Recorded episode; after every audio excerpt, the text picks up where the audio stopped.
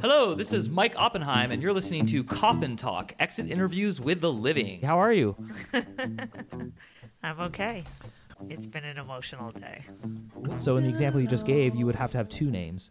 Instead of saying myself and myself, you would have to say, That I love that that question. Um, So your morality is based twofold than it sounds. One is on creating a mutually respectful situation that lessens the threat of death to you. my generation would ask you to, you know, mail a letter, you know, which um, I'm much more comfortable with than doing something on video. So could you did you feel your body when you were watching your body? I couldn't tell you what the baton felt like in my hand or what the door felt like when I banged it. I could tell you what it looked like from this bird's eye view of watching it.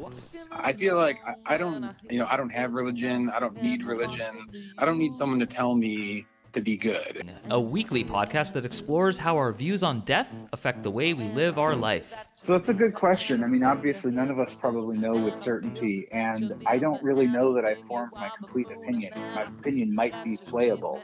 Yeah, well said. But I, I think it, it helps to kind of go off the cuff, right? And just, I think that's how you learn if you're just given the chance to talk. because the older I get, the more I am inclined to look down upon those younger than me. Um, oh, how would I define energy? Um, by my absolute lack of it right now. No. Um, Uh, I have two grandchildren that uh, I believe are old souls. They're young, but they have knowledge and experience beyond their years. Thank you so much for helping us put another nail in the coffin. This has been another episode of Coffin Talk, Exit Interviews with the Living. I am Mike Oppenheim, and we'll see you soon.